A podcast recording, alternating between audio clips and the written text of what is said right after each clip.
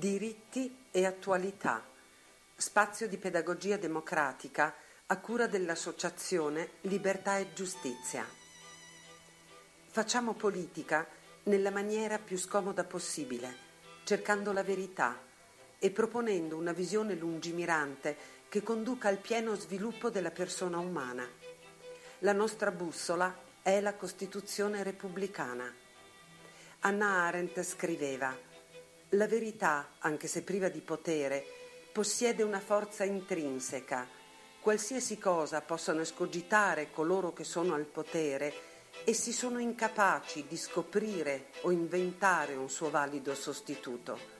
Persuasione e violenza possono distruggere la verità, ma non possono rimpiazzarla.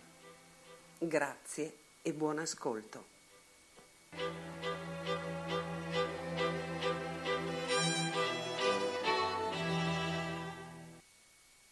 Buon pomeriggio a tutte le persone che si trovano generosamente all'ascolto di Radio Cooperativa. Oggi è venerdì 18 gennaio 2019, stiamo trasmettendo in diretta, come ormai di consueto, e ci troviamo al cospetto della trasmissione Diritti e Attualità gestita, curata e condotta in maniera molto modesta, a dire il vero, dal circolo padovano dell'associazione Libertà e Giustizia. Chi vi parla e chi vi terrà compagnia indicativamente fino alle ore 17.20 è la voce che sentite, vale a dire quella di Socrates Negretto, coordinatore del circolo padovano dell'associazione Libertà e Giustizia. Spazio che, come dicevo, vi terrà compagnia fino alle ore 17.20 Dopodiché ci tengo a consigliare agli ascoltatori di non abbandonare le frequenze di radio cooperativa, poiché a partire dalle ore 17.30 andrà in onda una replica stimolante della trasmissione Zenobia, la quale a sua volta si protrarrà fino alle ore 19. Ecco, ci tengo a precisare che questo è uno spazio quindicinale e che purtroppo forse fra 15 giorni, quindi il prossimo appuntamento che dovrebbe essere, se non ricordo male, l'1 febbraio 2019, probabilmente non sarà possibile mandare questa trasmissione in diretta e quindi, salvo eccezionali e sempre auspicabili imprevisti, la trasmissione che verrà mandata in onda l'1 febbraio sarà una replica. Questo purtroppo per motivi che sono difficilmente, come dire, per eventi che non si possono controllare e su cui purtroppo non ci si può fare nulla. Insomma, fra due settimane probabilmente questo spazio verrà occupato da una replica. Tuttavia, oggi fino alle 17.20 ci sarà il sottoscritto, cioè Socrates Negretto, a tenervi compagnia e a parlare con voi. Poi, come sapete, intorno alle ore 17 verrà lasciato spazio anche alle telefonate per gli ascoltatori da casa. Cosa affrontiamo nello spazio odierno? Come già vi è stato sommariamente anticipato nel corso dell'ultima trasmissione, nella nostra rassegna dedicata all'analisi della politica internazionale con riferimento a quelli che sono i rischi derivanti per i diritti della persona dalle temperie di questo mondo sempre più intricato, da questo mondo sempre più terribile per le prospettive che lascia aprire, ebbene, oggi vorrei affrontare il tema di una nazione che suo malgrado sarà costretta e di fatto è già costretta al giorno d'oggi ad acquisire un peso strategico e di conseguenza anche un peso quindi militare, spesso un peso anche dotato di una certa carica aggressiva per fare in modo che le nuove congiunture internazionali, che le sempre mutevoli congiunzioni internazionali finiscano per debilitare la sua postura internazionale. Questa potenza che suo malgrado è costretta a rinverdire i fasti della supremazia, rinverdire i fasti della strategia geopolitica è, come avete forse capito, la Germania. Oggi quindi vorrei parlare della Germania soprattutto nel contesto della politica internazionale in cui questo particolarissimo paese si trova immerso. Quello che dirò non ha un valore, così dire, di consiglio morale, da rivolgere alla Germania. Mi limiterò a tracciare una fotografia, a scattare un'istantanea di quali sono le condizioni che la Germania sta vivendo al giorno d'oggi e quali sono purtroppo le prospettive più immanenti e diciamo così più urgenti se questo paese, come molto probabile farà, sarà destinato ad andare incontro, sarà destinato a scegliere se vuole mantenere un suo ruolo all'interno delle dinamiche internazionali che della Germania, diciamo così, iniziano a fa sentire sempre meno e questa Germania iniziano a scuoterla sempre di più. A cosa mi riferisco? Sapete bene, insomma, con quanta ostilità l'amministrazione statunitense sta dedicando, eh, con quanta ostilità l'amministrazione statunitense si sta rivolgendo contro la nazione teutonica, quanto disprezzo sia rivolto alla, allo Stato tedesco, alla prassi tedesca, arrivando anche a sanzioni commerciali, arrivando a vere e proprie intimidazioni, onde impedire che la Germania utilizzi le proprie capacità tecnologiche per cederle a nazioni ostili all'egemonia statunitense quali Cina e, e Russia, Federazione russa capitanata da Putin. L'ostilità che gli Stati Uniti dedicano alla Germania per il timore che la Germania sfrutti la sua crescente supremazia economica interna all'Europa per per, diciamo così, sfruttare anche una rendita geopolitica, quindi una rendita di potere all'interno delle dinamiche internazionali, spinge in qualche modo gli Stati Uniti a fare in modo che la Germania venga sempre più indebolita. Non è un caso forse che anche in questo, in questo frangente, in questo attacco che gli Stati Uniti stanno rivolgendo alla Germania proprio per impedire che dopo avergli alzato la testa in maniera economica, gli alzi la testa anche in maniera politica, non è un caso, a mio parere, se gli Stati Uniti stanno usando in questo periodo proprio l'Italia, governata da due forze smaccatamente sovraniste, come miccia, diciamo così, per far esplodere la costruzione dell'Unione Europea che della Germania sembra in qualche modo essere diventato il vassallo e in qualche modo lo strumento per esaudire i desiderata economici di Berlino. Quindi ecco io credo che dalle condizioni in cui la Germania si trova immersa sia necessario partire per una disamina un po' più articolata. Questo paese che si trova immerso da ormai 70 anni in una condizione post-storica, si può dire, nel senso che ha rinunciato a qualsivoglia ambizione strategica, nel senso che da 70 anni ha rinunciato a qualsiasi pensiero inerente la possibilità che il proprio paese possa assurgere ad un ruolo più importante all'interno delle dinamiche internazionali, un paese che da 70 anni a questa parte si trova per così dire in letargo dal punto di vista geopolitico. E ha compensato, diciamo così, la carenza di proprio la materiale impossibilità di far valere le proprie ragioni e le proprie forze all'interno dell'arena politica internazionale le ha compensate con una via via crescente capacità industriale e capacità economica. Solo che, arrivati a un certo punto, la grande capacità economica, per forza di cose, è destinata a tradursi in capacità politica. Tanto più in un frangente storico come quello odierno, dove davvero o la Germania, diciamo così, riscopre una sua forza all'interno delle dinamiche internazionali, o se no è destinata a soccombere. Purtroppo non c'è niente da fare. La strategia che una nazione adotta, la strategia che una nazione intende, neanche intende, questo è il termine sbagliato, la strategia che una nazione deve condurre se vuole sopravvivere, purtroppo ha poco a che fare con quello che i governanti di tale nazione desiderano o non desiderano nel proprio animo. La strategia in qualche modo è un percorso obbligato che le nazioni devono compiere se non vogliono soccombere ridursi a essere province irrilevanti, che devono compiere se non vogliono anche talvolta sparire dalla carta geografica. Ed è quindi interessante che la Germania si trova in questo periodo storico a dover affrontare nodi strategici del suo essere nel mondo. Ecco, questa contraddizione tra grande peso economico e carenza di peso politico fi- rischierebbe, andando avanti di questo passo, per generare scossoni e per far fagocitare la Germania da quelle che sono le sue debolezze. Finirebbe in qualche modo per generare una vera e propria consunzione della Germania e della sua capacità se questo paese non riuscirà in qualche modo a riacquisire una certa forza anche dal punto di vista politico.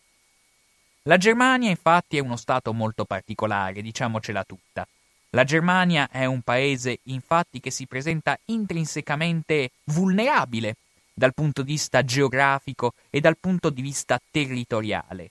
è uno dei pochi paesi che davvero non confinando né con vaste distese di oceani, né con eh, catene montuose, né con catene montagnose, è sempre un soggetto passibile di invasione sia da est che da ovest. È una caratteristica che la Germania si deve in qualche modo tenere e che spiega anche il motivo per cui la Germania stessa è un paese che sin dal XIX secolo ha acquisito un grande afflato verso la capacità di espandersi nel proprio estero vicino pur di impedire che il cuore della propria nazione finisca per essere invaso.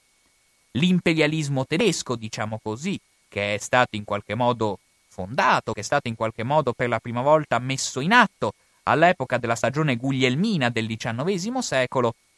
è una strategia vitale per la Germania perché espandendosi la Germania, espandendo la propria rete di influenza, espandendo il proprio dominio sul territorio europeo, c'era addirittura, c'erano addirittura pensatori e geografi come Karl Hosenhoff che ad esempio eh, sollecitavano chiaramente che il continente europeo finisse per essere definitivamente soggiogato alla potenza tedesca, ebbene perché questa necessità imperiale da parte della Germania? Anzitutto proprio per questi motivi geografici. La Germania è un paese che può essere invaso sia da est che da ovest e quindi le sue necessità di espansione derivano da una percepita necessità di sopravvivenza. Anche la Russia, tutto sommato, è un paese che possiede notevoli rischi dal punto di vista geografico. Tuttavia, il fatto di confinare con l'oceano nella sua parte orientale in qualche modo impedisce che la Russia possa essere attaccata e invasa nel frattempo sia da est che da ovest. Così non è per la Germania. Per la Germania, che non a caso sia nella stagione guglielmina sia nella stagione del Terzo Reich di Adolf Hitler, ha avuto sempre come grande necessità quella di invadere e tra la prima e la seconda guerra mondiale lo ha fatto anche simultaneamente, sia la Francia che gli stati a est e segnatamente l'Unione Sovietica proprio per impedire appunto che il proprio territorio si ritrovi in qualche modo scoperto ed esposto alle scorrerie degli invasori. Il fallimento di questa strategia ha portato tutti i disastri che si conoscono in termini di seconda guerra mondiale e di quanto poi ne è conseguito.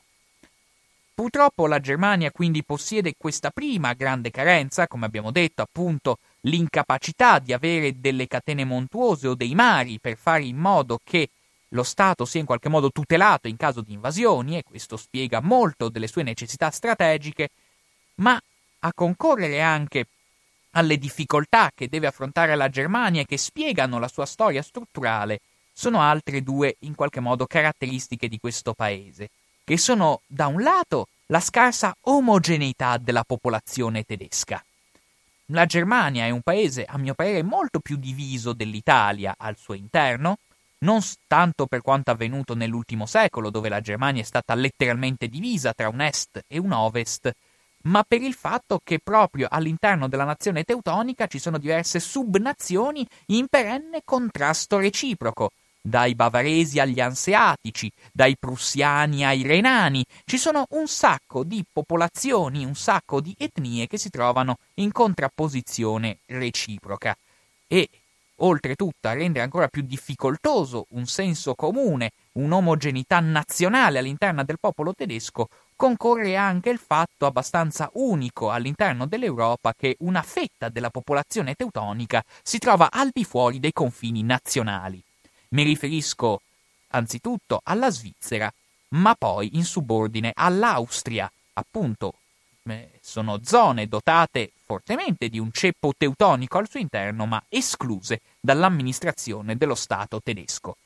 L'Austria, come ben sappiamo, soprattutto noi italiani, con l'Anschluss del 1938 è stato annesso al Terzo Reich tedesco, tuttavia, appunto, questa acquisizione territoriale è stata alquanto effimera. Ebbene,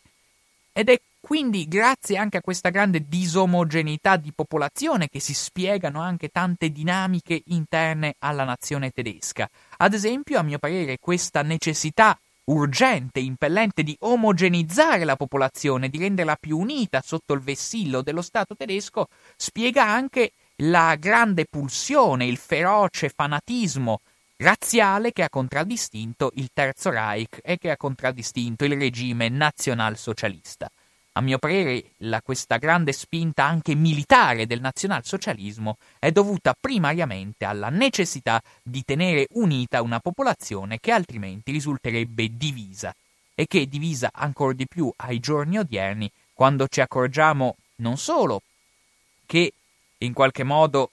intere regioni come la Baviera risultano in qualche modo sempre più distanti dal governo centrale di Berlino, tant'è vero che possiedono dei partiti politici come la CSU, che sono espressione esclusivamente di quella regione meridionale della Germania,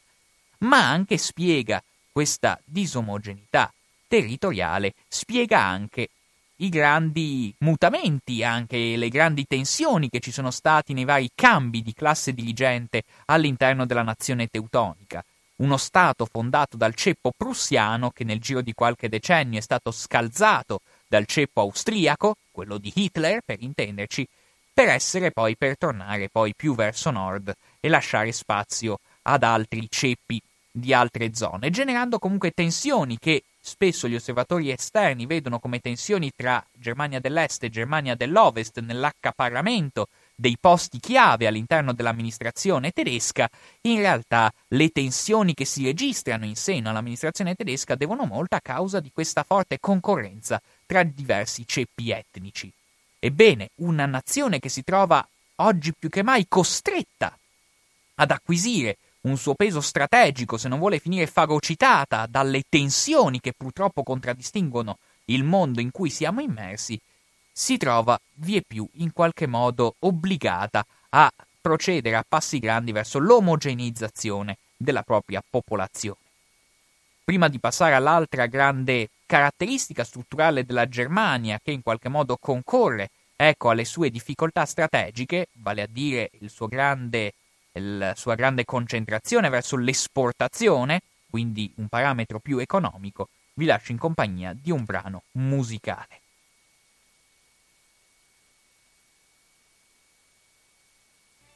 Bene.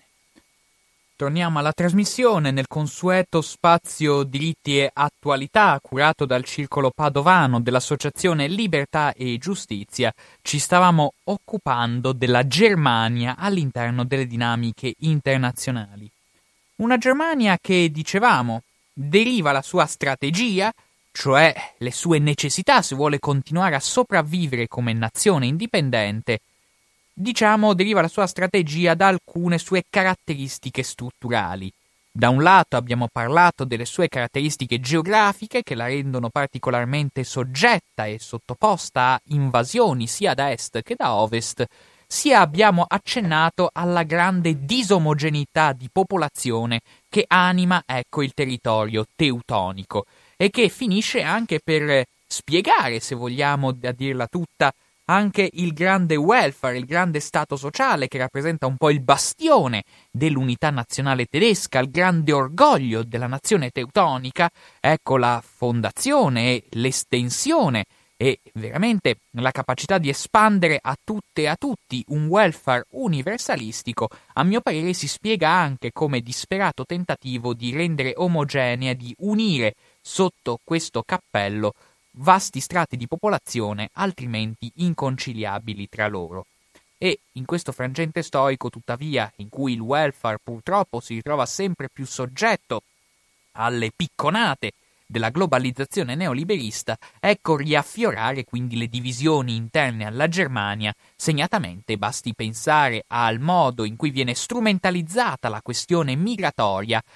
perché per fare in modo che certe regioni, soprattutto meridionali della Germania, finiscono in qualche modo per prendere a bastonate morali il governo presieduto dalla cancelliera Merkel. Quindi vediamo riaffiorare proprio usando il grimaldello, usando il pretesto, usando lo strumento della questione migratoria, usato come pretesto appunto per accentuare e, diciamo così, rendere ancora più accaniti i disagi e le tensioni reciproche tra diverse etnie all'interno del territorio tedesco. Tuttavia abbiamo accennato anche ad un'altra caratteristica della nazione teutonica che la rende in qualche modo difficilmente assimilabile con un vero egemone, cioè la sua grande dipendenza dalle esportazioni. La sua economia, infatti, l'economia tedesca, ha questa caratteristica strutturale, per certi versi anche amievole, per altri no, vale a dire la capacità di avere una produzione che è di gran lunga maggiore a quella necessaria per sostenere il mercato interno. E quindi una caratteristica della Germania è quella di avere sempre necessità di trovare dei mercati per poter vendere il proprio surplus commerciale. E invece, c'è da dirla tutta, una nazione che si vuole rendere egemone a livello internazionale come gli Stati Uniti, che infatti questa strada la stanno percorrendo alla grande, dovrebbe per converso generare un rapporto di sudditanza nei suoi riguardi, un rapporto appunto di subordinazione nei propri riguardi, grazie ad un scientifico deficit commerciale. Il fatto che nazioni come la Germania e la Cina purtroppo invece dipendano ancora largamente dalle esportazioni per sostenere la propria economia impedisce che questi stati emergano come veri egemoni sulla scena internazionale. Ciò nonostante, come abbiamo visto, nonostante tutto, sia la Germania che la Cina negli ultimi anni si ritrovano particolarmente soggette agli strali degli Stati Uniti d'America, nonostante queste carenze e queste anomalie di sviluppo economico. È proprio il fatto che la Germania necessiti di un mercato di sbocco, necessiti continuamente di un mercato di sbocco per poter vendere il proprio surplus commerciale, il proprio surplus industriale, in qualche modo obbliga la Germania a temere come la peste provvedimenti protezionistici da parte di molte nazioni che la circondano soprattutto. E quindi sotto questo punto di vista risulta particolarmente miope, ad esempio, il fatto che la Germania non faccia nulla per impedire che la costruzione europea finisca per dissolversi alimentando le spinte cosiddette sovraniste, che del protezionismo spesso fanno un, uno strumento delle proprie campagne elettorali. Anche questo la dice lunga su quanto la Germania sia poco lungimirante dal punto di vista politico, perché infatti rendere il continente europeo più aperto e quindi anche più disponibile verso la Germania sarebbe un, un, un obiettivo, dovrebbe essere un proposito abbastanza gradito dalla nazione tedesca. Così non è, infatti, perché sembra che purtroppo l'Europa sia, stia andando verso una deriva di disgregazione interna e di esaltazione dei nazionalismi interni di cui la Germania non sembra trarne grande beneficio né economico e neppure geopolitico. E quindi è opportuno più che mai che la Germania in qualche modo si svegli fuori, mettiamola così, per capire che il lungo letargo a cui è stata costretta dal punto di vista geopolitico, cioè questi 70 anni di pace in cui sostanzialmente la Germania ha visto la propria storia esclusiva, la propria storia, ha visto le proprie prospettive esclusivamente da un punto di vista di utilità economica, disinteressandosi di costruire un reale potere politico, proprio per, perché costretta dalle circostanze della seconda guerra mondiale, costretta dalla sconfitta che ha subito nel secondo conflitto mondiale, quindi impossibilitata anche solo ad allestire un esercito tedesco degno di questo nome. Ecco, Ora che ci troviamo al cospetto di un frangente storico in, tu- in, cui tutti questi equilibri, in cui tutte queste certezze sembrano venire a mancare, è forse necessario che la Germania acquisisca un ruolo, ripeto, prima di tutto per sopravvivere, quindi per necessità strategiche, ma anche per permettere all'Europa, a mio parere, di essere maggiormente equilibrata al suo interno. È sorprendente, infatti, perché se ci pensiamo, spesso penso a quanto sia miope, ad esempio, che la Germania non faccia nulla per distribuire il proprio surplus commerciale, sovvenzionando materialmente, accollandosi i debiti, anche garantendo per i debiti dei paesi, soprattutto mediterranei dell'Europa, proprio per fare in modo che questi paesi poi acquistino merci derivanti dal surplus industriale tedesco. È sorprendente che la Germania continui invece a vedere l'Europa come una sorta di continente ove esisterebbero dei paesi sedicenti virtuosi e dei paesi sedicenti spendaccioni. Questa che è una differenza più utile alla propaganda mediatica, più utile per semplificare brutalmente la realtà, e utile a mio parere anche per nascondere l'enormità dei profitti che banche e imprese del nord Europa estraggono e continuano a estrarre dalle economie dei paesi mediterranei, ecco questa narrazione di un'Europa delle cicale contro un'Europa delle formiche, per gli interessi della Germania prima di tutto dovrebbero essere narrazioni completamente superate, degne di essere messe da parte, proprio per fare in modo che il continente europeo si sviluppi in maniera più equilibrata, faccia in modo quindi di acquistare materialmente anche i prodotti tedeschi e in qualche modo questo perché no, se la Germania lo conducesse in maniera più lungimirante sarebbe in grado anche di fare in modo che la Germania espanda la sua anche influenza, il suo soft power all'interno delle nazioni del continente europeo. Perché insomma, appunto, la necessità dell'euro da parte scusate, da parte della Germania è una necessità, si può dire, vitale. Per ironia della sorte, questa moneta unica che era stata allestita, che era stata escogitata da Parigi e Roma, soprattutto in funzione antitedesca, in qualche modo per comprimere, per tarpare le ali alle potenzialità economiche della Germania, al giorno d'oggi si è rivelato uno strumento essenziale per l'export tedesco, visto soprattutto che l'euro non ha la stessa forza, diciamo così, eh, non ha la stessa pesantezza, per così dire, di una moneta come il marco e quindi questo favorisce di gran lunga le esportazioni tedesche. Quindi le, la Germania dovrebbe avere tutto l'interesse a preservare l'impalcatura dell'euro, l'impalcatura della moneta unica. Eppure, continuando ad agire tramite pesanti intimidazioni, tramite pesanti, diciamo così, accanimenti verso gli stati sociali e verso purtroppo le tutele pubbliche, verso i diritti dei lavoratori, finisce per accentuare vie più le spinte anti-europee e quindi per andare contro gli stessi interessi della Germania. E quindi io credo che se davvero la Germania vuole continuare a sopravvivere, vuole avere un peso nelle dinamiche internazionali, accentuando anche la sua egemonia sul continente, egemonia che è abbastanza espansa e arriva a includere anche tutta l'Italia settentrionale, a mio parere, dovrebbe ecco, capire che una distribuzione dei rischi dal punto di vista delle finanze pubbliche può farle solo che giovamento.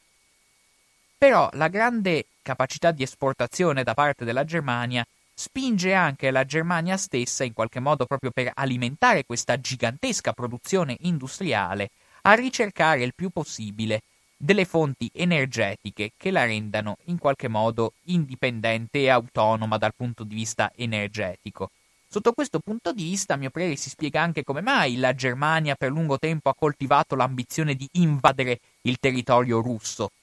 L'invasione della Russia, infatti, a mio parere, si spiegava anche, soprattutto parlo di invasione della Russia, quella condotta dal Terzo Reich a partire dal 1941, anche con la vitale necessità da parte della Germania di acquisire il petrolio e gli idrocarburi di zone come l'Azerbaigian, gli idrocarburi medio orientali. Ecco, necessità per la Germania di avere quindi dei vicini di casa che le siano in qualche modo disponibili, abbiano un buon rapporto con essa, dovrebbe spingere teoricamente la Germania a coltivare non solo buoni rapporti con i vicini europei, anche, vitupera- anche le vituperate cicale cosiddette dei paesi mediterranei,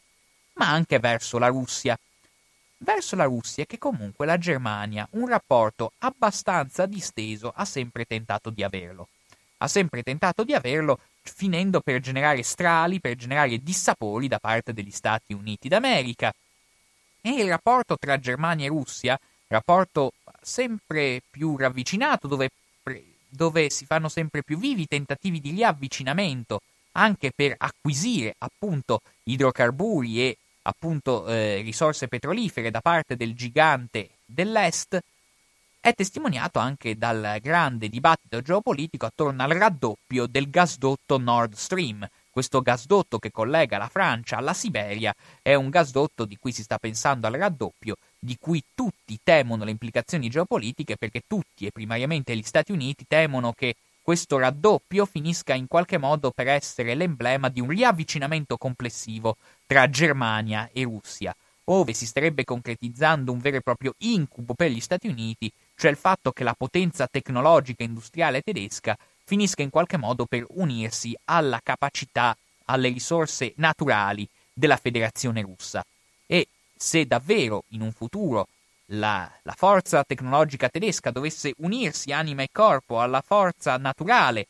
fornita dalla Russia, questo finirebbe davvero per mettere a repentaglio l'egemonia statunitense sul globo. Ed è quindi per questa ragione che gli Stati Uniti continuano imperterriti ad attaccare, stati, ad attaccare la Germania ed è per questo il motivo per cui gli Stati Uniti continuano imperterriti a intervenire anche nelle dinamiche ucraine, nelle dinamiche dell'Europa orientale, proprio perché sussiste il timore feroce un timore costante che appunto Germania e Russia finiscano per generare un matrimonio troppo,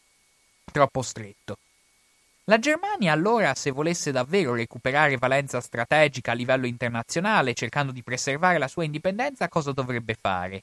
Rinunciare alla Russia o rinunciare agli Stati Uniti? Dovendo scegliere, insomma, tra questi due amanti che corteggiano la Germania, probabilmente la Germania, alla Germania farebbe più comodo mantenersi legata agli Stati Uniti. Per quale motivo? Perché gli Stati Uniti anzitutto sono ancora gli egemoni globali, non tanto per motivi di soft power o di egemonia culturale, quanto perché sono loro i primi detentori delle rotte marittime su tutto il globo. Rotte marittime su cui transita indicativamente il 42% delle merci esportate dalla Germania, quindi la Germania ha ancora tutto l'interesse a mantenere buoni rapporti con gli Stati Uniti, Stati Uniti che sono al contempo anche detentori della sicurezza sull'Oceano Atlantico, zona cruciale per impedire che la Germania si ritrovi col fianco scoperto, mettiamola così, e quindi soggetta a possibili invasioni e a possibili intemperie provenienti dal mare.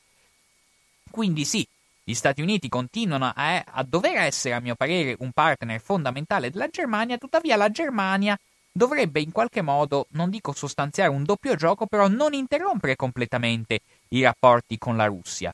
Non interrompere completamente i rapporti con la Russia proprio per alimentare anche la propria economia interna, anche per trovare nella Russia un mercato di sbocco, stanno attenti a non legarsi anima e corpo perché non c'è niente da fare. Germania e Russia comunque possiedono, diciamo così, delle diffidenze reciproche, nel senso che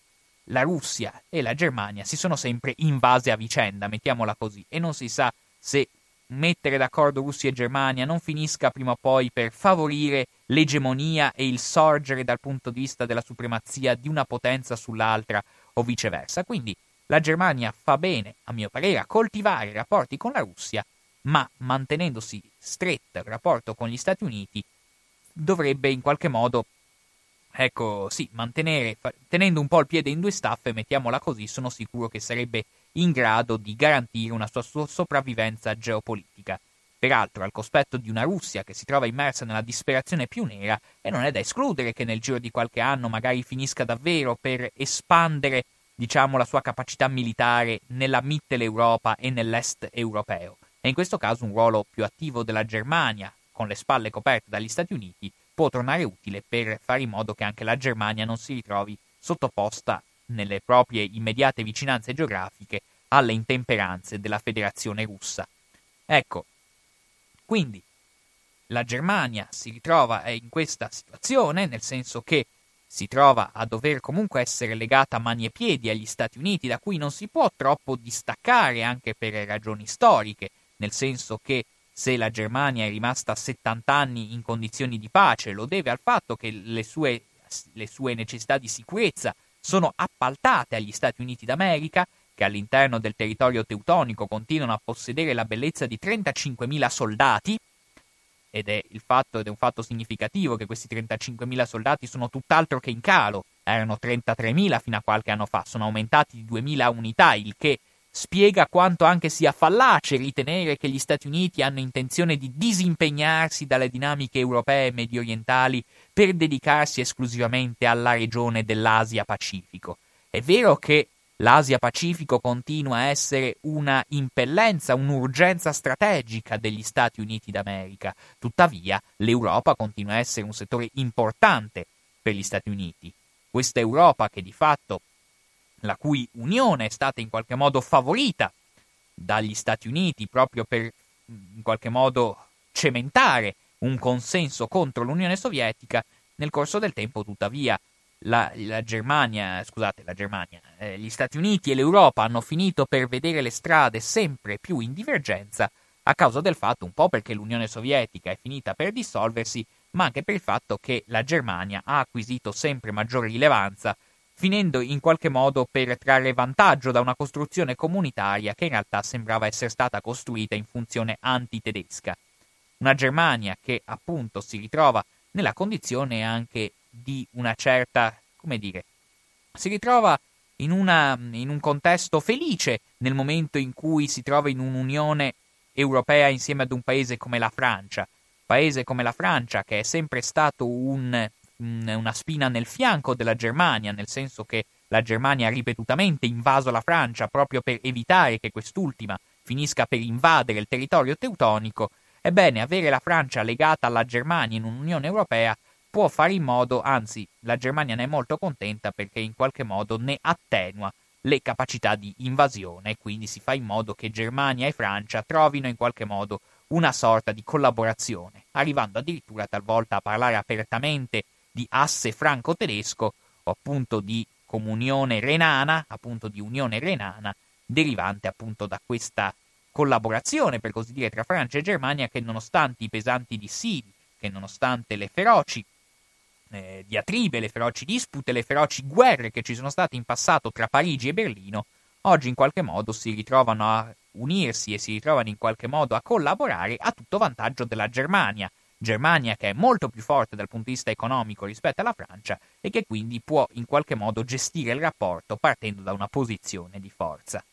Quindi appunto un'Unione Europea che anche da questo punto di vista, dal punto di vista dell'unione con la Francia, risulta essere di vitale importanza per la Germania, e pur tuttavia questa Europa che adesso si trova in pesante crisi e probabilmente soggetta a un'imminente recessione economica, con conseguente probabile implosione anche della moneta unica, dovrebbe far riflettere ancora di più i tedeschi su quanto per loro sia importante preservare l'Europa anche solo come propria sfera di influenza e non cercare di disgregarla con comportamenti aggressivi. Quindi, appunto, la Germania che si ritrova comunque vincolata agli Stati Uniti, vincolata in qualche modo all'Europa, ma necessa- necess- diciamo così, è vitale per lei anche preservare dei buoni rapporti con la Russia, prima di passare ai rapporti che la Germania dovrebbe avere, i buoni rapporti per così dire che la Germania dovrebbe avere per preservare, diciamo, il, il suo controllo, il suo controllo, per preservare una sua indipendenza nazionale, quindi preservare appunto una sua autonomia decisionale all'interno delle sempre più intricate dinamiche globali, ecco, fra qualche istante, prima, do, scusate, dopo aver ascoltato un brano musicale, affronteremo i rapporti tra Germania e Cina, come sono e come forse dovrebbero essere se la Germania intende sopravvivere geopoliticamente. Lasciamo sfumare questo brano musicale per tornare alla trattazione odierna stavamo affrontando quali sono le impellenze strategiche della Germania, che non si sa se verranno seguite oppure no, oppure se la Germania finirà per essere inghiottita dalle sempre più aggressive dinamiche internazionali, dovute soprattutto all'emergere della Cina sulla scena politica internazionale, ma dovute anche in qualche modo alla ritrovata aggressività di nazioni come la Russia, ma anche come gli Stati Uniti, Ecco il ruolo della Germania in questo senso, non avendo una sua tradizione di pensiero strategico, anzi, soprattutto a partire dalla Seconda Guerra Mondiale, ha finito per generarsi una vera e propria corrente di pensiero fortemente ostile al pensiero strategico, memori in qualche modo dell'atroce e disdicevole esperienza hitleriana, di fatto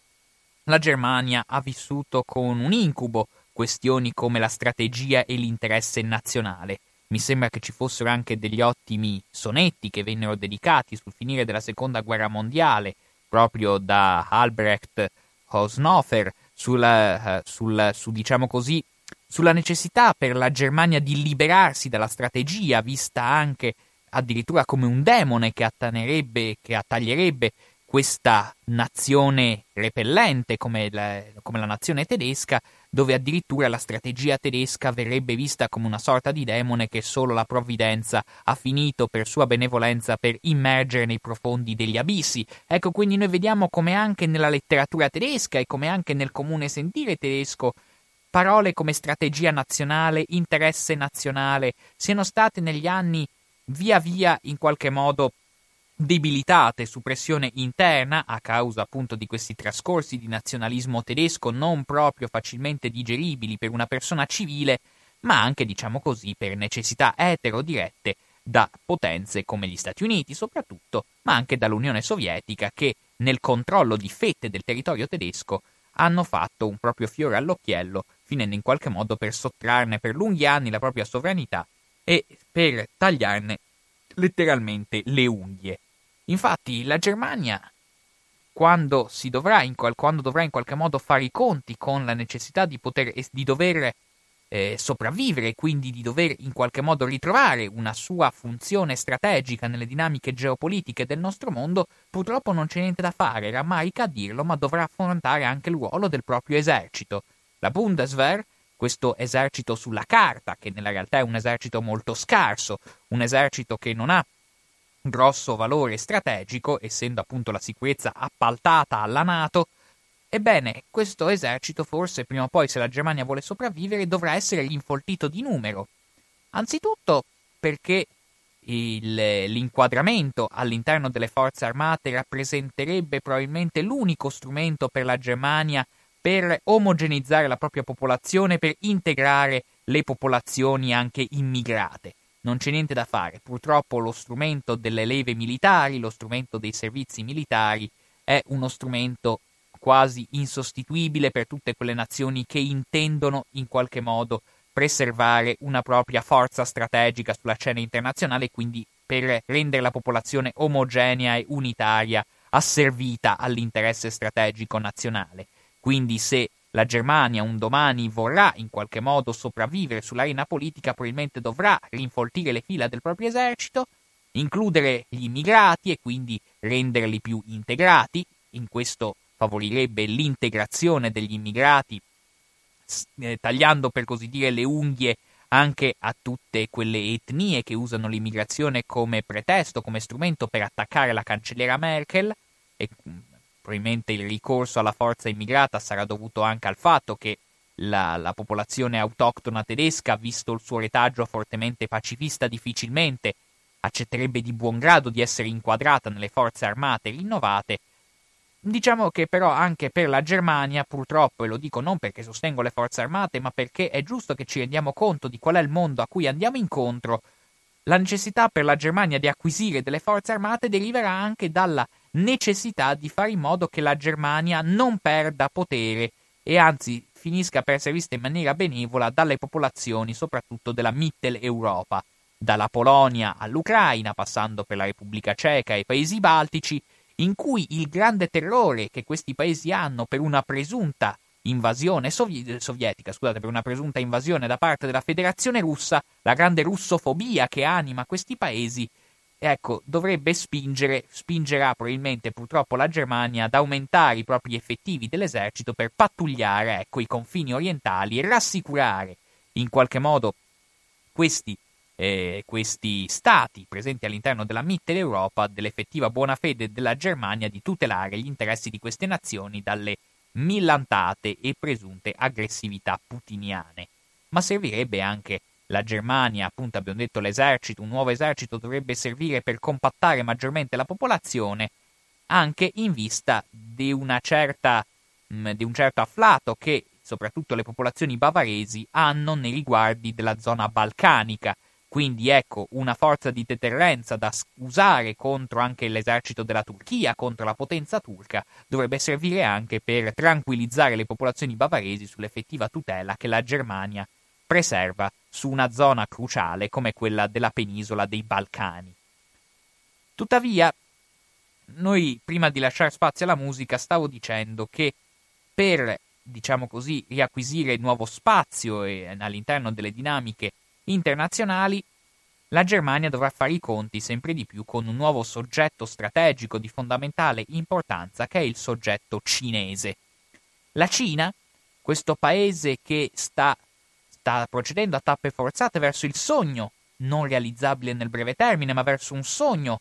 che è quello di produrre una nuova globalizzazione improntata sull'egemonia di Pechino, di produrre quindi una nuova supremazia del mondo che scalzi l'egemonia statunitense, ecco questa Cina che vuole diventare il nuovo primus internazionale, il suo rapporto con l'Europa e con la Germania si sta facendo particolarmente intenso, nel senso che, ad esempio, la Germania è destinata, secondo i progetti di Pechino, ad essere il terminale delle nuove vie della seta, questo gigantesco progetto infrastrutturale finalizzato anche a rendere effettiva l'egemonia, statunitense, scusate, l'egemonia cinese all'interno del continente europeo.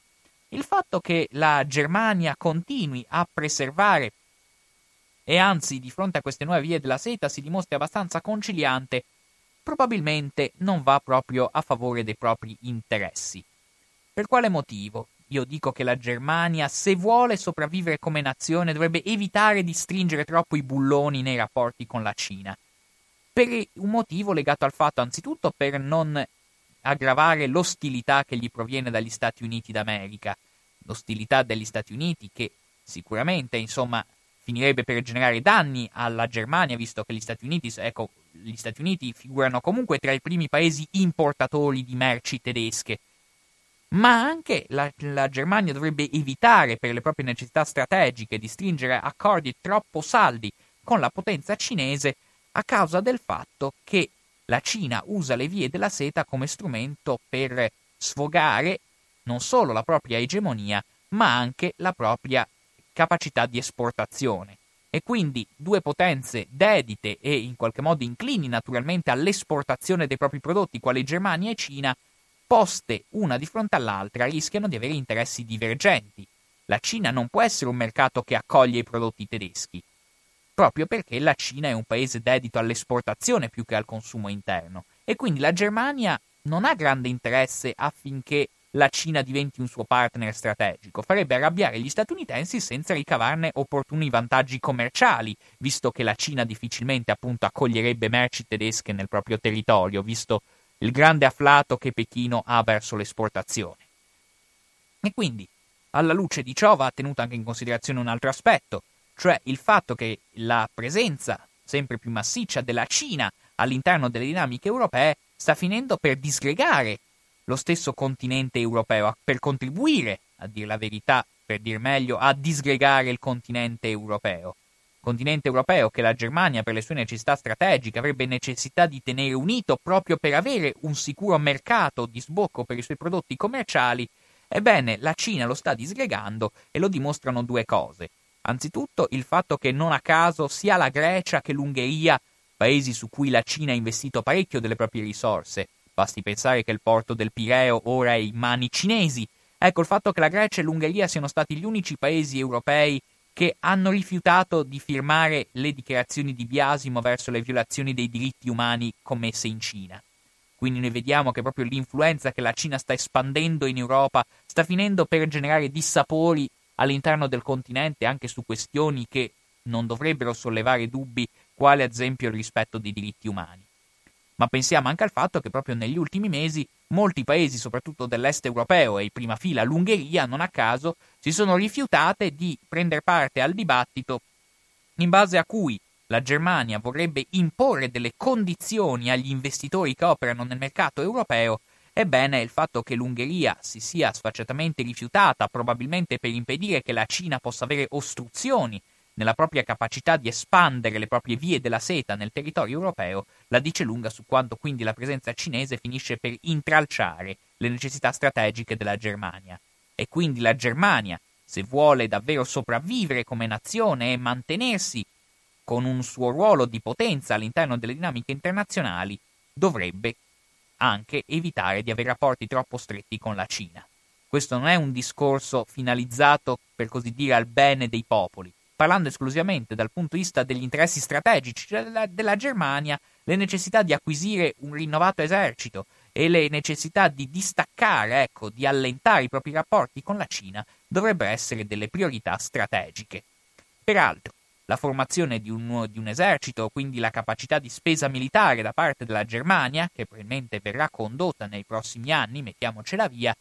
Probabilmente questo è il paradosso, non solleverà neppure lo scalpore degli Stati Uniti, nel senso che proprio l'amministrazione Trump è un'amministrazione che risulta particolarmente accanita sulla tematica in base a cui gli Stati NATO spendono troppo poco in termini di, di, di comparto militare. Trump ormai sono anni che ripete insistentemente, lamentando di come molti stati della Nato spendono risorse economiche insufficienti per l'esercito e per le necessità di difesa. Ecco, quindi la Germania potrebbe a questo punto, e forse lo farà, coglierà la palla al balzo di questo contesto internazionale per rinfoltire il proprio esercito e quindi per acquisire una propria maggiore influenza all'interno della politica internazionale. Bene, fatto questo discorso un po' generale su quelle che sono appunto le caratteristiche che animano la strategia tedesca e che spiegano anche l'imperialismo e il razzismo tedesco in alcuni frangenti della sua storia, derivate appunto, come abbiamo visto, sia dall'incapacità di proteggere i propri confini, sia dalla disomogeneità della sua popolazione, dopo aver spiegato anche in qualche modo le caratteristiche che in qualche modo animano la strategia tedesca dal punto di vista anche dell'esportazione, grande, il grande afflato verso l'esportazione che ha la Germania spiega anche molte delle sue scelte strategiche degli ultimi secoli, abbiamo visto anche di come gli Stati Uniti siano quasi in maniera recondita, in maniera strutturale ostili all'emersione della Germania, all'eccessivo esporsi della Germania, soprattutto per impedire che Germania e Russia trovino un'unione troppo intensa che potrebbe scalfire l'egemonia statunitense sul pianeta, e non è un caso che se per impedire rapporti più stretti tra Germania e Russia gli Stati Uniti abbiano combattuto la bellezza di due guerre mondiali. Ecco, visto tutto ciò e viste alla luce di ciò quali dovrebbero essere le necessità strategiche della Germania per non finire inghiottita o diciamo così, travolta dalle sempre più incombenti minacce globali, a me non resta che lasciare spazio alle telefonate da casa 049 880 9020. Abbiamo parlato di Germania, abbiamo parlato della geopolitica tedesca. Bene, il telefono da questo momento è a vostra disposizione 049 880 9020. Ci troviamo nel consueto spazio diritti e attualità a cura del Circolo Padovano, e, del Circolo Padovano dell'Associazione Libertà e Giustizia. Chi vi parla è Socrates Negretto, adesso abbiamo ancora una ventina di minuti per ascoltare delle telefonate. Sì, pronto chi parla? Eh, sono Cristina da Padova. Salve Cristina. Buonasera. Buonasera. Eh, io ho ascoltato eh, la, la, la, sua, la sua interpretazione, la sua analisi della Germania e mi chiedo nel contesto come può chiamarsi Europa poi alla fine se poi ogni, ogni nazione diciamo così europea agisce un po' di proprio conto cioè io mi aspetterei dentro la globalizzazione che l'Europa fosse un soggetto federato e unito in alcune politiche tipo anche la politica di difesa militare. E, e poi sul commercio mi chiedo, ma se questa Europa è la patria del diritto, la patria del welfare, perché ostinarsi a commerciare con nazioni che sappiamo benissimo non produrre secondo il diritto del lavoro europeo? Cioè perché acquistare merci in paesi in cui sappiamo benissimo eh, il costo del lavoro non è aggravato come in Europa da costi sociosanitari, da costi di previdenza, da costi di istruzione pubblica, per cui eh, abbiamo un dumping sociale che poi in alcuni paesi, non sarà il caso della Cina, ma spesso nel caso dell'Africa, queste persone emigrano perché hanno un costo del lavoro, eh, diciamo una paga irrisoria, per cui tendono a venire in Europa migranti anche economici, soprattutto per questi aspetti, perché eh, a malapena riescono a mangiare, ma poi mancano tutta una serie di politiche. Cioè, perché l'Europa non fa una politica vera? Difende intanto il welfare eh, suo mm, come, come continente europeo e tende a esportare questo. È chiaro che ci vorrebbe per esempio un investimento enorme in Africa, una specie di piano Marshall africano fatto dall'Europa per eh, fare politiche e incentivare in questo caso politiche sociali per cui lì il costo del lavoro si alzerebbe e effettivamente ci sarebbe competizione allora a quel punto sulla qualità, non sullo sfruttamento delle persone, perché questo sta accadendo in questa globalizzazione. Grazie molte, buongiorno. Grazie Cristina. Grazie Cristina per l'intervento. Siamo pronti anche a ricevere altre telefonate 049 880 9020. Sì, pronto chi parla? Pronto? Pronto? Buonasera a lei, sono Roberto. Salve Roberto. Buonasera. Io ho una visione diametralmente opposta perché facciamo fatica di andare d'accordo in Italia, figuriamoci come possiamo andare d'accordo perché, eh, diciamo, con, con, il resto dell'Europa, soprattutto con, una, con, con due in particolare, con i tedeschi e con i francesi. C'è una differenza importante tra noi e loro, è che noi qua siamo tante idee, loro hanno una, che è la loro forza, hanno una sola idea, chi si è coperti? i francesi sono a loro volta nazionalisti, noi invece ragioniamo immancabilmente eh, sotto il mio profilo, diciamo, cioè, condivido perché eh, abbiamo una, una, una, cultura in Italia diversa, eh, c'è l'assistenzialismo diciamo, da qualche parte, c'è il piacere diciamo, dei calli da un'altra parte. Se uno riesce, diciamo, se uno va a, alla fin fine a, come si dice, a, ehm, a falsificare una, eh, un, un, diploma per andare a fare il bidello, perché devo dire che qua siamo veramente alla disperazione, a parte che ce l'hanno nel sangue, ma questo non è il senso di essere razzisti, però nord eh, o, o, e, abbasso diciamo il sud. Adesso lo vedremo con il reddito di cittadinanza, io ho una visione Devo, devo, aiutare chi cerca di fare reddito, non devo aiutare chi diciamo, ha il piacere diciamo, della tranquillità, che non ritrovi domani a fare il posteggiatore delle, delle, eh, delle, delle macchine eh, o a vendere diciamo, sigarette di contrabbando. Questa è la mia visione eh, sindacabile, cioè, diciamo, a, una, a, a, mio avviso diciamo, eh,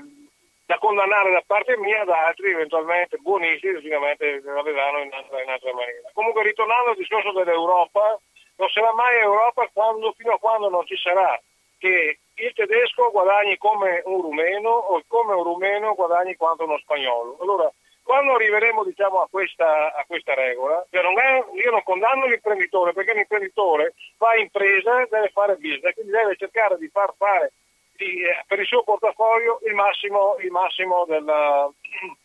degli utili. Eh, quindi sono le regole. In Europa eh, il loro piacere di dire la banana deve essere tot lunga, le vongole devono essere x millimetri, d'accordo? Però per quello che ha fatto l'Europa eh, a favore diciamo, di coloro dei cittadini europei è zero.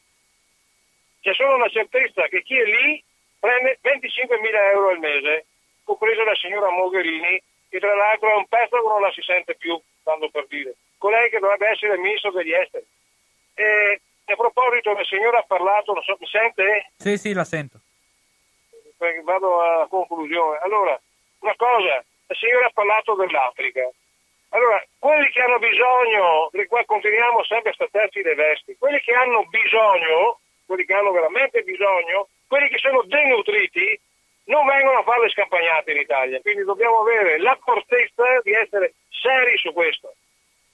Io non ho bisogno, già abbiamo tanti spacciatori, abbiamo già tanti eh, eh lazzaroni diciamo, italiani, non ho bisogno di importare, di importare diciamo, delinquenza. Ma vede, la delinquenza perché è padroneggia in Italia? Perché è tutelata, è tutelata, d'accordo? Perché se e quel tunisino purtroppo è morto. Io sono stato nei loro paesi, ma tu là non hai mica possibilità di fare quello che qualcuno si permette di fare qua in Italia. E la legge vale, viene rispettata, se sbagli paghi. Qui invece ti premiano, condannano diciamo, chi, dovrebbe, chi sta facendo il mazzo diciamo, per tutelare un minimo diciamo, di dignità, perché quei poliziotti che hanno ammanettato questo purtroppo, dico purtroppo ehm, è un essere umano, d'accordo? se invece di andare a spacciare eh, soldi falsi e quello genere fosse stato nella sua tranquillità, oggi sarebbe ancora vivo. Vede? Però c'è già il buonismo no? Di una certa parte politica che ha già iniziato a dare forze dell'ordine scandalose e via dicendo. Allora, ritornando al senso dell'Europa, le regole devono valere per tutti. Gli italiani hanno pagato i debiti ai francesi, gli italiani hanno pagato la, la, riunione della Germania, gli italiani hanno pagato i debiti delle banche tedesche, d'accordo? Però noi adesso abbiamo Prodi leggendo i giornali che dice sì, effettivamente abbiamo svalutato la lira del 600%, ma per cortesia stai almeno, abbi almeno il coraggio no, e, e, la dignità di, di, di, di tacere. Quindi, quindi, quando ci sono cose di questo genere non puoi credere a, una, a, una, a un'Europa di questo, di questo, genere. Devono esserci le regole dove tutti portano diciamo, le regole, dove tutti devono rispettare. Io lo ripeto, fino a quando in Germania un dipendente, un operaio giustamente prende 3.400 euro, non può essere in Romania uno che ne prende 400, o in, in come si chiama, eh, in Bosnia o in Grecia e via dicendo. Non ha senso un'Europa di questo genere. Quindi Salvini ha ragione, o la rifondiamo, se no è meglio di andare tutti quanti a casa, va bene? Discuto dico tante cose, probabilmente in, eh, con, una, con, con una confusione perché è un po' di raucelli e quindi mi dà un po' di difficoltà. Però non potevo tacere nel sentire diciamo, certe cose. A mio avviso eh, non è che io abbia la verità, gli altri non hanno la verità, però ci deve essere diciamo, un confronto, si può dire che tutto quello che, che è, diciamo, è sbagliato, dobbiamo avere il coraggio di fare le regole che siano valide per tutti. Va bene? La ringrazio, arrivederci. Grazie signor Roberto. Abbiamo spazio ancora per qualche telefonata, se qualcuno vuole intervenire, 049 880 9020. Il discorso era partito riferito al peso della Germania all'interno delle dinamiche internazionali. Sono stati messi in campo molti argomenti, molte tematiche di stretta attualità, molte tematiche anche di grande delicatezza. Il telefono rimane ancora a disposizione per qualche altra telefonata se qualcuno vuole intervenire. Se no, in caso contrario, ecco, i temi che sia la signora Cristina che il signor Roberto hanno posto sono comunque temi fondamentali e riguardano complessivamente quella che possiamo definire comunque come la difficoltà dell'Europa complessivamente di dotarsi una sua politica comune. Come mai l'Europa non riesce a unirsi? Ecco, questa è una tematica che hanno affrontato ambedue i telefonatori. Sì, pronto chi parla?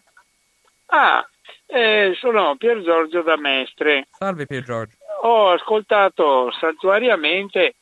e quando si sentono cose nuove, tipo i motivi per cui la Germania si sente in difesa, è interessante. Però, ecco,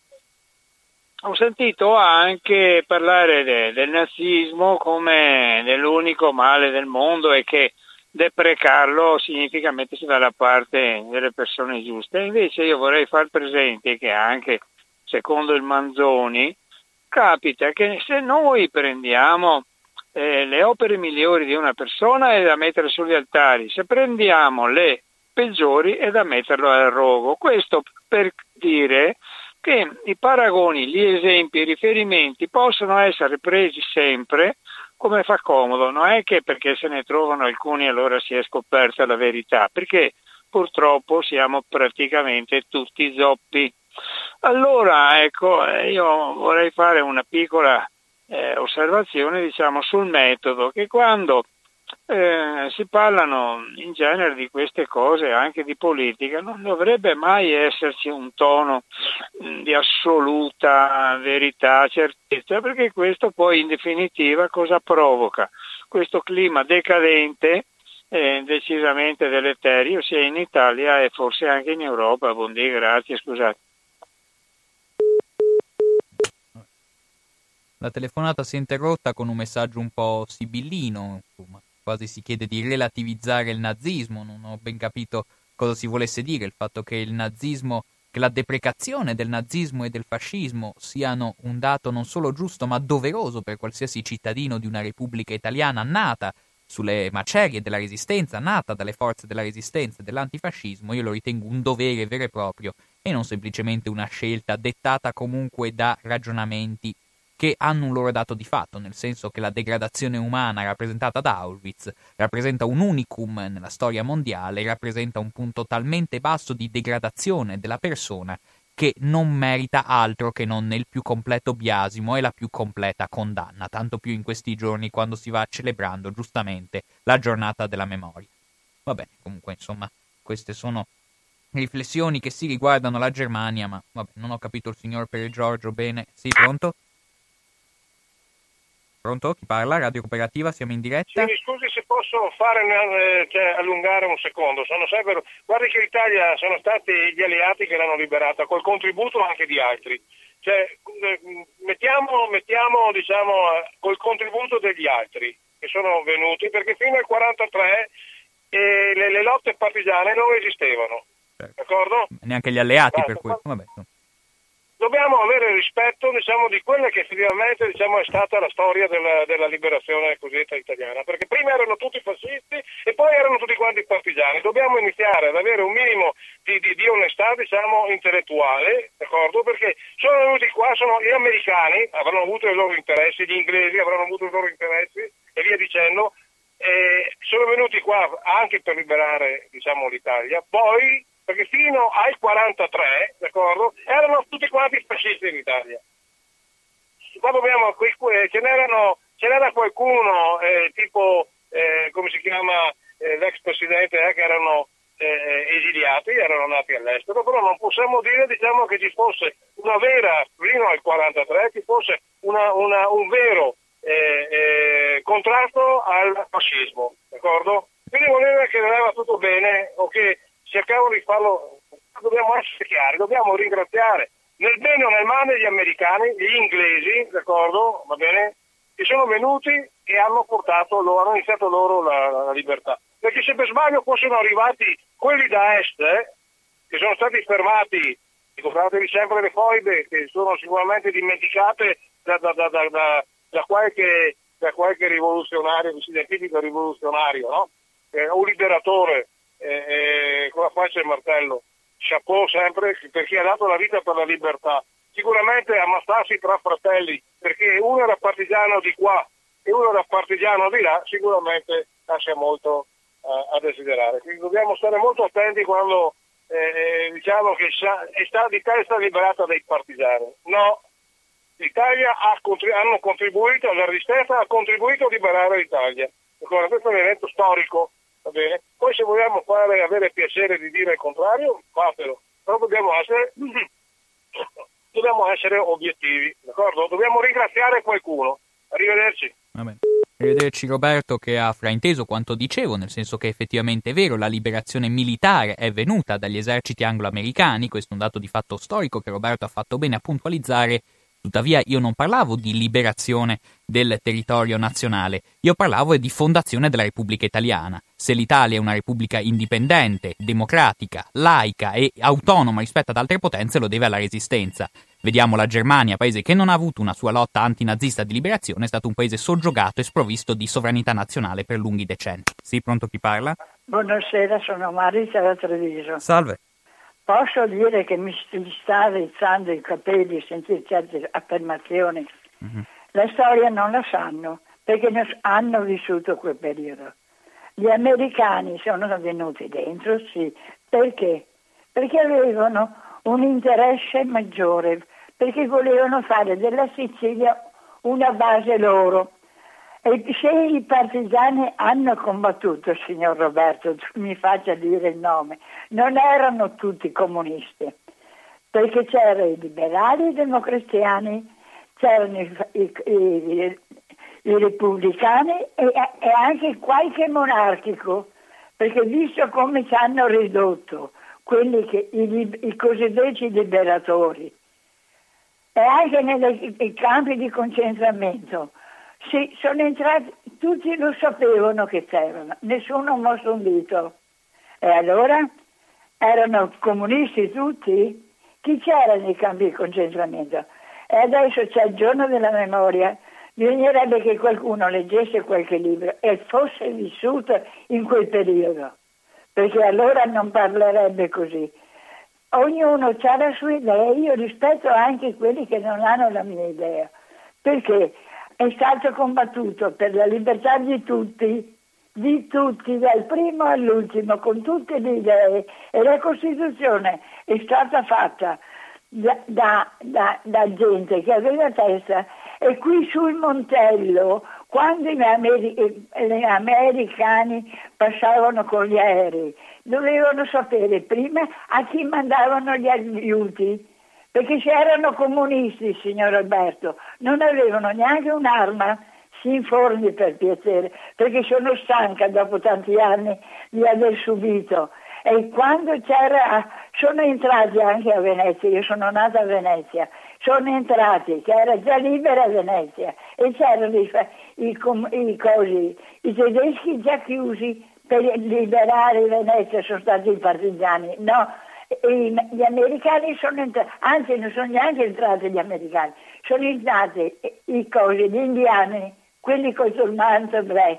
Perciò la storia, ragazzi, cercate di approfondirla prima di parlare e dare aria alla bocca tanto per dire io ce l'ho con i comunisti. Sì, e, e anche i democristiani l'hanno fatto e anche qualcuno che adesso è passato dall'altra parte.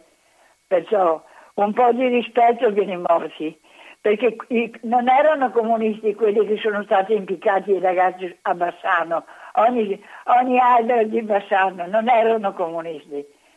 Basta, guardi, sentendo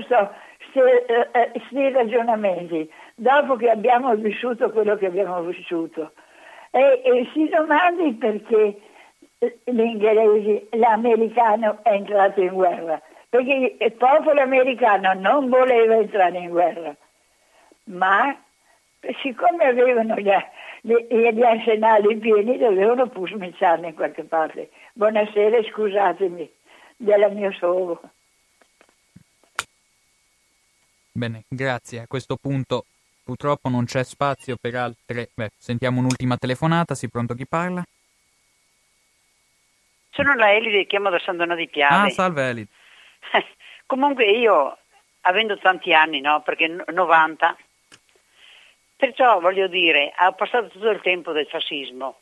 In casa mia una notte c'era 42 fascisti e c'era mio fratello più piccolo nato del 43, no? E hanno fatto delle cose che facevano schifo. E voglio dire, qui San Donà una sera hanno fatto un rastrellamento, hanno preso 13 ragazzi, fra le quali un, un, mio amico, che era del 44, io ero del 28, cioè aveva un anno più di me. E li hanno portati a casa Giustinian a Venezia e li hanno, li hanno mitragliati, messi in ginocchio, mitragliati alla schiena, li hanno uccisi tutti i 13, che qui San Donà c'è la via 13 martiri e sono sepolti qua a San Donà. Perciò i fascisti ne hanno fatto peggio che Paletta e che non pensano che i comunisti abbiano fatto quello che... Insomma, io ascolto la trasmissione e voglio dire al signor Roberto che deve avere un po' più di educazione nella nostra radio, perché noi telefoniamo quando che ora è giusto e non due o tre telefonate su una trasmissione. Comunque la saluto e la ringrazio. Bene. Ciao ciao. Grazie Elide, grazie per la telefonata. A questo punto davvero non c'è spazio per altre telefonate perché anche il tema, diciamo così, è stato perduto, quello che era il filo conduttore della trasmissione, che in realtà riferito, era in realtà dedicato al ruolo della Germania all'interno delle dinamiche internazionali. Forse ecco l'accenno all'Europa, al ruolo della Germania in Europa e l'accenno, per così dire, anche alla storia della Germania ha innescato un dibattito storiografico di ben più ampia durata, di ben più ampia caratura, insomma, nel senso che come al solito, leggendo anche i messaggi che erano in radio, si continua a denunciare, in maniera a mio parere del tutto infondata, una presunta diciamo così, ipocrisia nei riguardi di chi, soprattutto delle forze comuniste che hanno liberato l'Italia, considerate alla stregua di truppe di sanguinari assassini, ignari del fatto che comunque se le autorità della resistenza hanno sempre e comunque condannato qualsiasi atto riprovevole da parte dei partigiani, nel senso che all'interno della resistenza era possibile trovare una vera e propria rigidità morale, tant'è vero che è vero, ci sono stati momenti eccessivi, momenti disdicevoli anche all'interno della lotta partigiana, ma questi hanno sempre ricevuto la condanna degli organismi dirigenziali della resistenza. All'interno delle autorità di occupazione nazifascista le brutalità erano talmente all'ordine del giorno, erano talmente quotidiane, erano talmente perseguite con ferocia, fanatismo e accanimento che venivano addirittura incentivate dai comandi nazifascisti. Quindi ecco, questo continuo mettere sullo stesso piano, questo continuo distinguo, ecco, in base a cui partigiani e fascisti, bene o male, sarebbero da porre sullo stesso piano storico, è una cosa che mi trova del tutto, del tutto in contrasto, nel senso che, ridotta in una frase, per i fascisti la violenza è un fine a cui dedicare tutti i propri sforzi, per i partigiani la violenza è un mezzo, talora doloroso, ma è un mezzo per liberare l'Italia, non nel senso tanto militare, che quello è vero, Roberto su questa ragione, è vero che il contributo maggiore è stato dato dagli eserciti anglo-americani anche nel sostegno attivo alle forze partigiane, ma nel liberare l'Italia per rendere l'Italia un paese autonomo, indipendente e dotato di una sua sovranità nazionale, oltre che di una sua caratura democratica che ci è offerta dalla nostra Costituzione repubblicana. Bene, però le prime telefonate, che in realtà forse erano più attinenti al tema e riguardavano complessivamente la sovranità dell'Europa, ecco, sul tema dell'Europa forse è opportuno comprendere che nel, nell'attuale fase storica l'Europa come soggetto politico e come soggetto geopolitico di fatto non esiste. Non esiste una popolazione europea in grado di sentirsi parte di un progetto europeo, anzi sembrano prevalere pulsioni nazionaliste, e non essendoci una vera identità nazionale europea, sebbene usare la parola identità mi suona sempre strano, però diciamo così, un comune sentire di cittadini europei ancora non ce l'abbiamo e quindi risulta davvero difficile immaginare nel breve periodo una struttura europea in grado di, in qualche modo, eh, come si può dire, in grado di eh, controllare le dinamiche della globalizzazione anche a vantaggio dei cittadini più deboli. Vediamo, insomma, cosa. Non so cosa ci prospetterà il nostro futuro. Onestamente, non, le previsioni non mi azzardo a farle perché il mondo risulta talmente schizofrenico e talmente rapido nel suo, nel suo, repentino evolversi che risulta davvero difficile fare previsioni su ciò che avverrà nel futuro, certo è che, uh, che si verifichi un'unità europea risulta davvero difficile pensarlo. Chi invece sarà costretto a fare i conti con le proprie necessità strategiche sarà proprio quella stessa Germania da cui era partita la nostra disamina. Lo ripeto anche per il signor Roberto, nel momento in cui in qualche modo biasimava misure come il reddito di cittadinanza perché ritenute, diciamo così, inclini a favorire un certo parassitismo, se la cosa prima chito può essere in qualche modo comprensibile, non vorrei che con questa scusa si finisca in qualche modo per avallare la tesi secondo cui l'economia di mercato, il modo in cui l'attuale sistema economico distribuisce le ricchezze, sia un metodo ottimale, sia un metodo proficuo e sia un metodo infallibile finalizzato a premiare il merito. Ecco, questa logica del merito, che non bisogna attribuire sussidi pubblici, non bisogna attribuire tutele pubbliche perché occorre seguire un sedicente merito, ecco, questa retorica della meritocrazia mi trova ben poco d'accordo in un sistema di libero mercato dove non solo l'1% della popolazione soprattutto negli Stati Uniti, detiene più ricchezza della restante 99%, e pensare che questo sia tutto frutto di merito lo vedo un po' duro da pensare. Ma pensiamo a paesi come gli Stati Uniti che del merito fanno loro grande, il loro grande millantato fiore all'occhiello, in realtà è un paese dove sostanzialmente la mobilità sociale è particolarmente bloccata e dove lo status dei figli dipende in larga parte dallo status dei propri genitori. E quindi anche qui parlare di merito e di capacità individuale in un sistema capitalistico, mettiamola così, è qualcosa che mi fa abbastanza sorridere alla luce di tutto ciò. In un mondo dove un manager guadagna 400 volte la paga di un operaio, non credo che questo manager produca il valore aggiunto di 400 lavoratori. Ci sono squilibri che hanno ben poco a che fare con merito e ben più con attività speculative che bisognerebbe cercare di risolvere, che bisognerebbe cercare di smorzare, di attenuare, di regolare, ma questo purtroppo difficilmente avverrà in un'Europa unita, quantomeno nel breve termine. Forse bisogna cercare non lo so, non, non, so davvero che altre strade bisogna cercare, forse partire appunto da un'educazione civica, da un'educazione culturale fin dalle nostre scuole, fi- finalizzata anche a spiegare la nostra storia e spiega- finalizzata a spiegare anche i valori della nostra resistenza, valori della resistenza che non si possono ridurre a poca cosa o che si possono ridurre quasi a banda di, di assassini o di ladri come vorrebbe una certa, una certa, non so neanche che termine usare, una certa biasimevole retorica di revisionismo patetico. Bene, per cui adesso il tempo a mia disposizione è terminato, non mi resta che salutarvi, ringraziarvi e rinviarvi alla prossima trasmissione che è Zenobia che, Zenobia, che partirà fra esattamente tre minuti e che costituirà una replica. Nel frattempo io vi saluto, vi ringrazio e vi suggerisco di prestare ascolto alla prossima attenzione. Un caro saluto, a risentirci.